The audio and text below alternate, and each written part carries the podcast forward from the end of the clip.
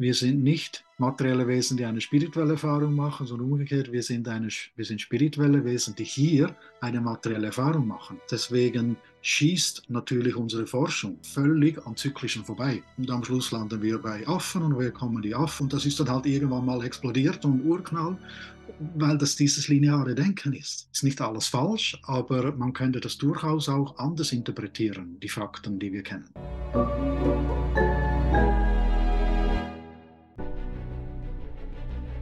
Willkommen bei dem Podcast von Die Köpfe der Genies. Mein Name ist Maxim Mankewitsch und in diesem Podcast lassen wir die größten Genies aus dem Grabau verstehen und präsentieren dir das spannende Erfolgswissen der Neuzeit. Liebe Freunde, wir leben in einer faszinierenden Zeit und nicht ohne Grund heißt das, erst der Mensch, der die Vergangenheit kennt, kann in der Gegenwart die Zukunft bewusst gestalten. Ich habe heute einen faszinierenden Mann, der sich mit der Weltgeschichte, mit den Mythen und alten Kulturen befasst hat und daraus eine Essenz oder besser gesagt ein wertvolles Wissen gewonnen hat, wie es dir, wie es uns gelingt, aus der Vergangenheit bewusst zu lernen, um in der Gegenwart zu bestehen. Denn wir stehen vor außergewöhnlichen Herausforderungen. Die Welt wächst. Wir haben sehr vernetztes globales Wissen. Wir haben sehr, sehr viele Ereignisse auf diesem Erdball, die sich gegenseitig bedingen und beeinflussen. Und unser Gast heute ist ein zehnfacher Buchautor, er ist Philosoph und vor allem ein Mann, der aus dem höheren Bewusstsein heraus auf die aktuelle Situation schaut, gepaart mit seinem immensen Wissen zum Thema Kulturen, Mythologien und altes, wertvolles Wissen aus der Vergangenheit. Herzlich willkommen, lieber Armin Risi, in die Schweiz. Ja, lieber Maxim, vielen Dank für die Einladung und für diese spannenden Themen, die du hier schon vorgegeben hast. Danke. Lieber Armin, wie wird man ein wie bezeichnet man dich? Philosoph, Kulturforscher, ein Mensch, der der Wahrheit auf der Suche ist, weil viele Menschen, wenn sie in die Schule gehen, dann denken sie, ah, Geschichte und dann, dann kippen einige weg. Bei dir scheinbar ist genau umgekehrt gewesen, dass du sagtest, oh, faszinierend, was man da alles entdecken kann. Wie kam es dazu?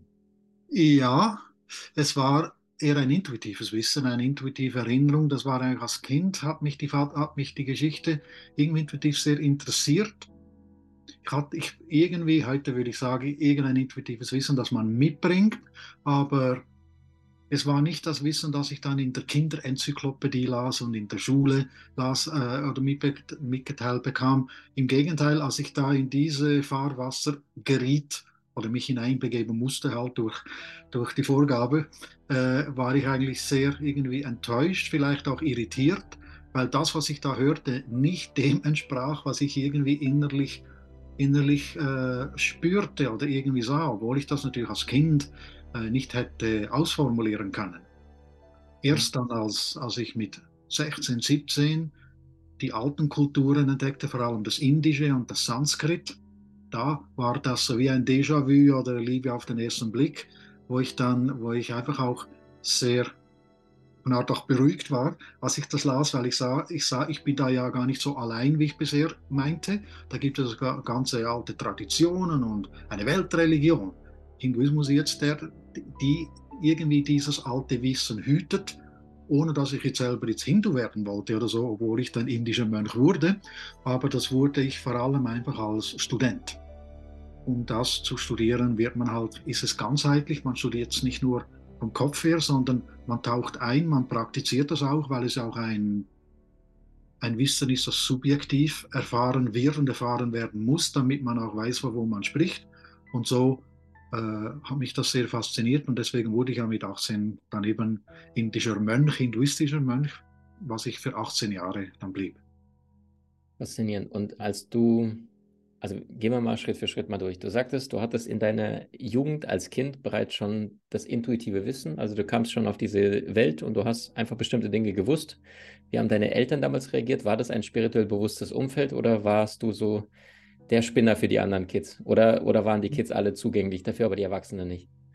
Äh, ich bin auf dem Land aufgewachsen und äh, meine Eltern waren sehr einfache Menschen eigentlich. So, äh, also nicht sehr also nicht akademisch oder so. Meine Mutter ist Bergbauerntochter. Mein Vater war Fabrikarbeiter. Ich bin ganz stolz, er ist, glaube ich, einer der letzten Analphabeten der Schweiz.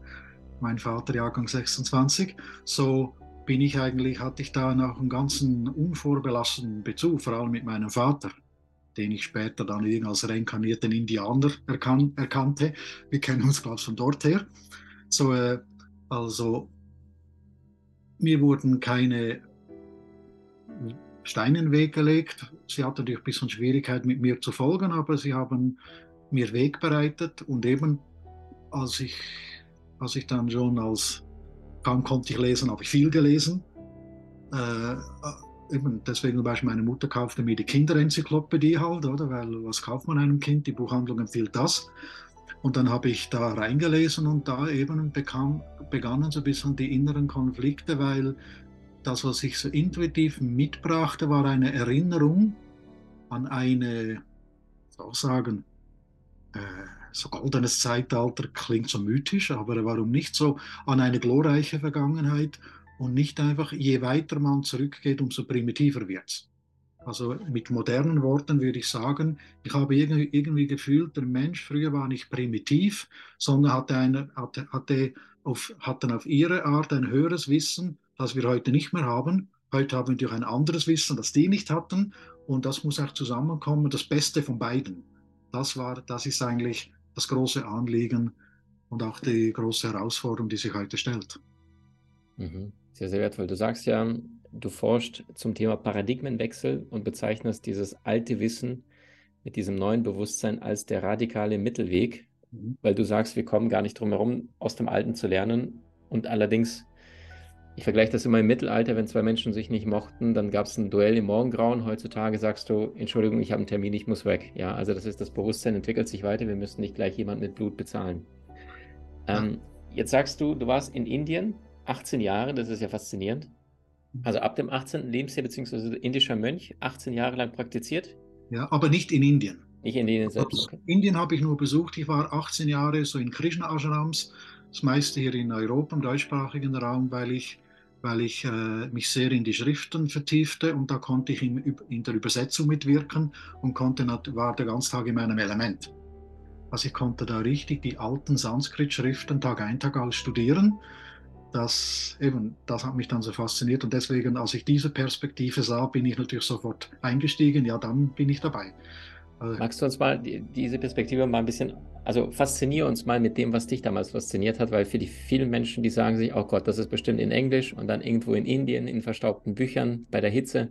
Was hast du damals als 18-Jähriger entdeckt, wo du sagst, hey Menschen, also das müssten eigentlich alle lesen und verstehen, wovon die meisten gar keine Ahnung haben? Ja, eben. Die erste Entdeckung war, faszinierend war auch die Sprache.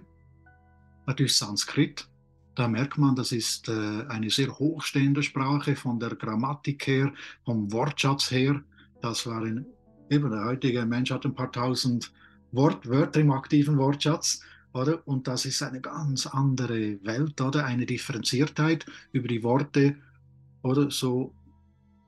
Das Sprechen ist ja auch ein Spiegel des Denkens und je weniger Wörter im Wortschatz sind, umso, umso irgendwie äh, äh, simpler ist, ist das Denken. So, äh, also man hat eine große Differenziertheit und vor allem eben das Faszinierende auch ist, da ist wie ein Tor gegen hinten offen. Also äh, unsere Geschichte fängt ja gemäß der heutigen Kulturtheorie, beginnt die Zivilisation und Kultur vor 5000 Jahren das müsste man heute, müsste man eigentlich korrigieren, nämlich die moderne Zivilisation und Kultur beginnt vor 5000 Jahren. Das heißt nicht, dass vorher alles nur primitiv war. Jäger und Sammler und dann Höhlenbewohner und so, sondern wenn man diese Überlieferungen liest, bekommt man einen anderen Einblick. Aber eben da muss sich das ganze Weltbild ändern. Man kann nicht einfach linear denken, so wie das materialistische Denken heute, linear, sondern man kommt in ein multidimensionales Denken mit den Zyklen, mit dem, eben nicht nur das lineare Zeitverständnis, sondern das zyklische. Und eben als ich das als junger Mensch sah, sah ich natürlich, das will ich alles lernen, das will ich studieren und bin dann so eingetaucht in das Thema. Ja. Klingt ja faszinierend. Ich weiß zum Beispiel, es gab ja einige Zyklenforscher, also ob das jetzt dieser russische Wissenschaftler, der dann im, im in Gulag dann verstorben ist, ne, Nikolai Kondratiev, was dann auch auf Börse übertragen worden ist und so weiter. Was gibt es da für Zyklen, wenn wir da mal kurz am Rande reingehen, die seit, du sagst ja seit mehreren Hunderten von Jahren, Tausenden von Jahren immer wieder sich wiederholen? Mhm. Weil keiner bestreitet, ne, Ebbe und Flut. Die Pflanzen, die gehen morgens auf, die gehen nachts wieder zu. Und das ist, wenn wir begreifen würden, dass wir auch jetzt auf einem riesengroßen Zyklus sind, dass es auch so viel leichter wäre, aus der Vergangenheit vieles abzuleiten, wohin wir gerade steuern. Ja, eben. Wenn ich über alte Kulturen rede, will ich nicht einfach die alten Kulturen verherrlichen und glorifizieren, sondern es geht einfach um die Essenz. Was, was können wir von dort lernen? Was ist, für, was ist von dort für uns äh, essentiell? Denn die Menschen damals, sie hatten einen großen Reichtum und hatten da etwas ganz Großes voraus, nämlich sie hatten Zeit. Sie hatten ein ganzes Leben lang Zeit, sich auf ein spirituelles Thema einzulassen. Und warum nur ein Leben? Man kann mehrere leben. Damals wusste man ja auch eben über das zyklische Denken, jetzt haben wir Zeit. Es wird mal eine Zeit kommen, wo wir keine Zeit mehr haben. Da müssen wir das downloaden können. So, wir haben quasi schon im früheren Leben auf das zeitlose Konto einbezahlt, dass dann, wenn es drauf ankommt und wir eben nicht mehr so viel Zeit haben, dass wir da das Essentielle, die essentiellen Erkenntnisse einfach parat haben. Eben. Wir sind multidimensionale Wesen und so weiter. Und also das, das war ein großer, ein, groß, ein großer Aspekt. Und zum Beispiel die Zyklen der Erde. Die Erde ist ja nicht isoliert im Universum, das wissen wir. Die Erde, wir sprechen ja von Mutter Erde, ist ein lebendes Wesen. Und wenn die Mutter Erde ist, dann fragt sie, wo ist der Vater? Die ist ja nicht Single die Mutter, oder wo ist der Vater? So, der Vater ist die Sonne. Vater Sonne, Mutter Erde. Und wenn die zusammen, die tanzen ja zusammen. Und wenn die zusammen und indem die zusammen tanzen, entsteht hier auf der Mutter Erde eine unglaubliche Vielfalt von Kindern, Pflanzenkinder, Tierkinder, Menschenkinder. Und die Sonne, wir sagen halt die, aber eigentlich ist es immer der in den meisten Sprachen, also der der Sonnenstern, dann haben wir, dann haben wir der. So, äh, die Sonne ist ja auch wieder eingebettet in eine größere Einheit, die Galaxie. Da gibt es etwa 200 Milliarden Sonnen, sagt man, und eine Zentralsonne. Und wir können das heute so wissenschaftlich irgendwie äh, ableiten. Aber die Menschen damals wussten, es gibt große Zyklen, und wir sprechen hier von Hunderttausenden von Jahren, die werden von der Sonne getaktet und was die Sonne auf der Erde tagt, das, das sind aus dem Maya, äh, Maya-Kalender wissen, dort wurden in der modernen äh, Lehre diese Begriffe geprägt, das sind Zeitfraktale.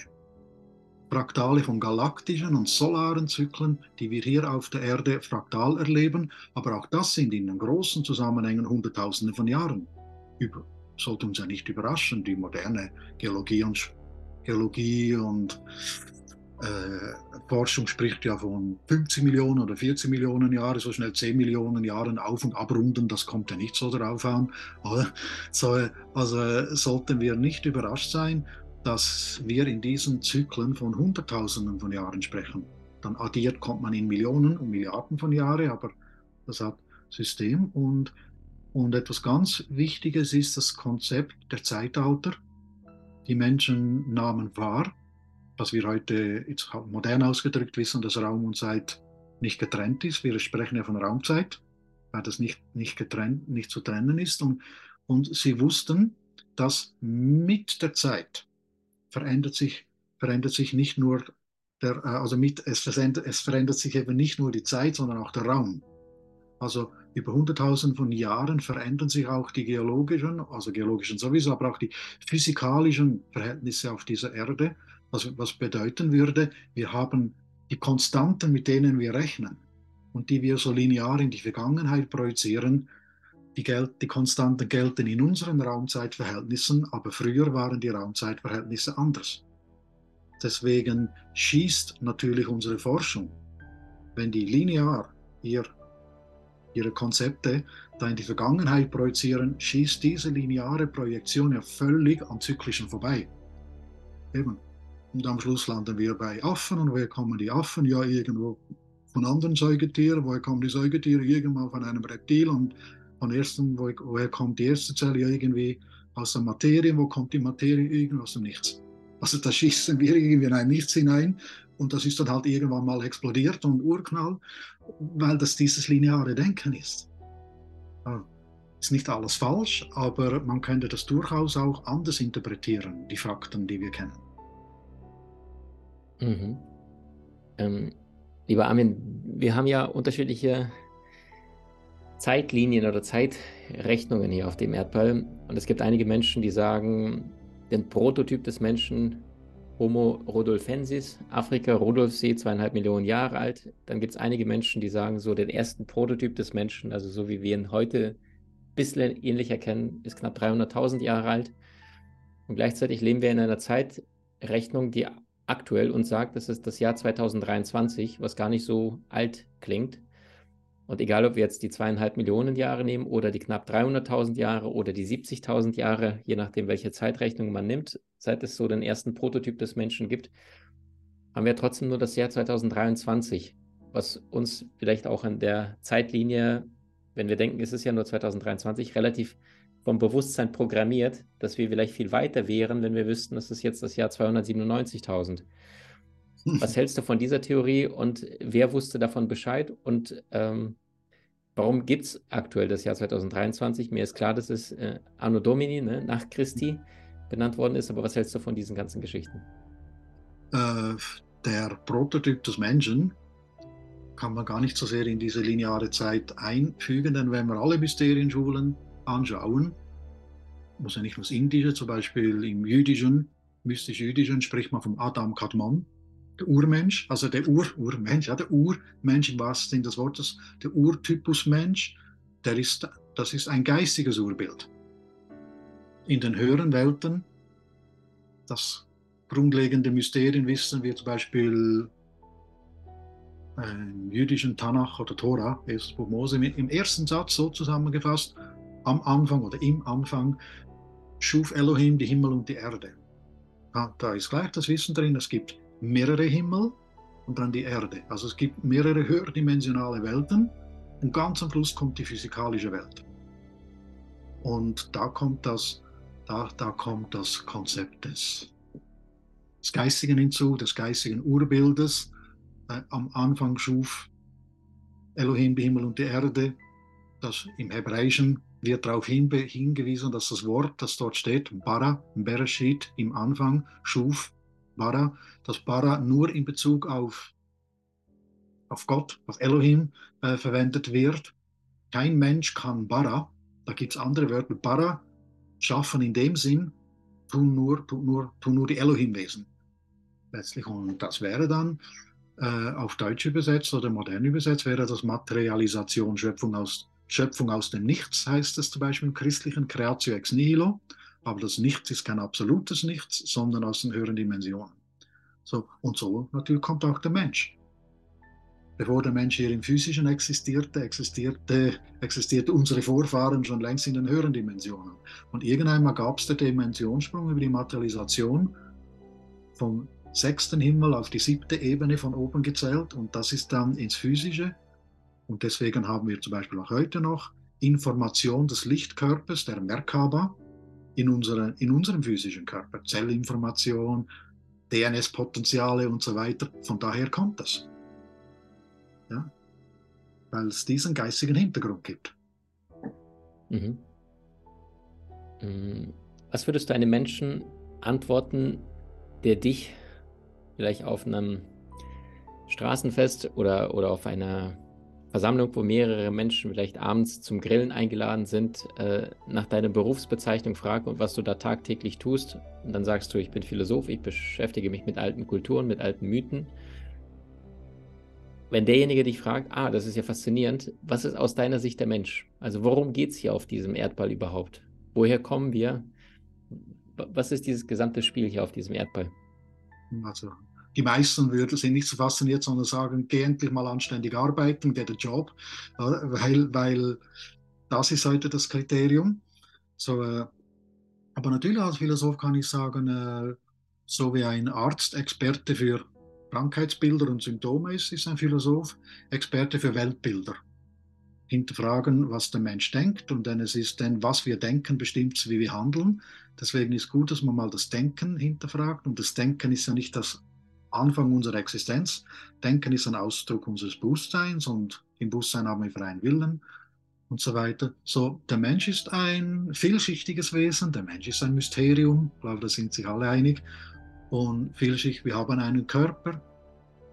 Äh, als Mensch sind wir eine Dreiheit von Körper, Geist und Seele oder eine Einheit von Körper, Geist und Seele. Tod bei, ist keine ewige Einheit, aber eine vergängliche, aber relative Einheit. Tod bedeutet einfach, wir als Geist wir als Seele mit Geist, feinstofflicher Körper, verlassen diese Dreiheit, gehen weiter und was zurückbleibt, ist offensichtlich der Körper, der nicht mehr so weiterlebt wie vorher. Also da hat jeder Mensch einen Zugang. Was ist der Unterschied zwischen einem Leben und einem toten Körper? Weil vorher ist so eine geniale Koordination drin, oder Milliarden von Mikroorganismen und, Billionen von Zellen und so weiter arbeiten im Idealfall perfekt zusammen und dann auf einmal arbeiten die nicht mehr zusammen. Was ist passiert? Ja, offensichtlich das übergeordnete Informationsfeld, Bewusstseinsfeld ist weggegangen. Und deswegen übernehmen die vielen einzelnen äh, Organismen dann äh, das Zepter. Und jeder, ja, also was ist der Mensch? Der Mensch ist ein geistiges Wesen und das ist, da gibt es einen berühmten Satz. Wir sind nicht materielle Wesen, die eine spirituelle Erfahrung machen, sondern umgekehrt, wir sind, eine, wir sind spirituelle Wesen, die hier eine materielle Erfahrung machen. Die Frage ist dann, warum und so weiter. Da wird es interessant, da gibt es verschiedene Antworten, aber da stellen wir dann schon mal die richtigen Fragen. Und dann geht es ja los. Denn wie es so schön heißt, also die richtigen Fragen sind schon die, äh, führen dich zu den richtigen Antworten. Sehr, sehr schön. Sagt Armin Risi zum Thema woher wir kommen, was wir Menschen eigentlich sind, also spirituelle Wesen, die hier auf diesem Erdball bestimmte materielle Erfahrungen machen. Mir ist irgendwann mal der Satz gegeben worden, du musst das Weltliche loslassen, um dem Spirituellen zu begegnen und das Materielle loslassen, um dem, um dem Seelischen zu begegnen. In der nächsten Folge sprechen wir beide mit Armin zum Thema wir leben in einer faszinierenden Zeit und das heißt, viele merken, dass jetzt gerade die Zeiten ein wenig ruppiger, unruhiger werden. Und was können wir aus der Geschichte diesbezüglich lernen, um in der Gegenwart bewusste Entscheidungen zu treffen? Was ist das für ein Paradigmenwechsel, der jetzt aktuell stattfindet auf der unsichtbaren Ebene? Nicht das, was die Bildzeitung ganz groß äh, uns zeigt und, und uns glauben lässt, sondern was passiert da wirklich im Hintergrund? Diese Themen und weitere faszinierende Dinge werden wir mit Armin in der nächsten Folge besprechen. Sollte es dir gefallen haben, so teile diese Folge mit Menschen, die dir am Herzen sind. Jetzt schon mal vielen Dank, lieber Armin Risi.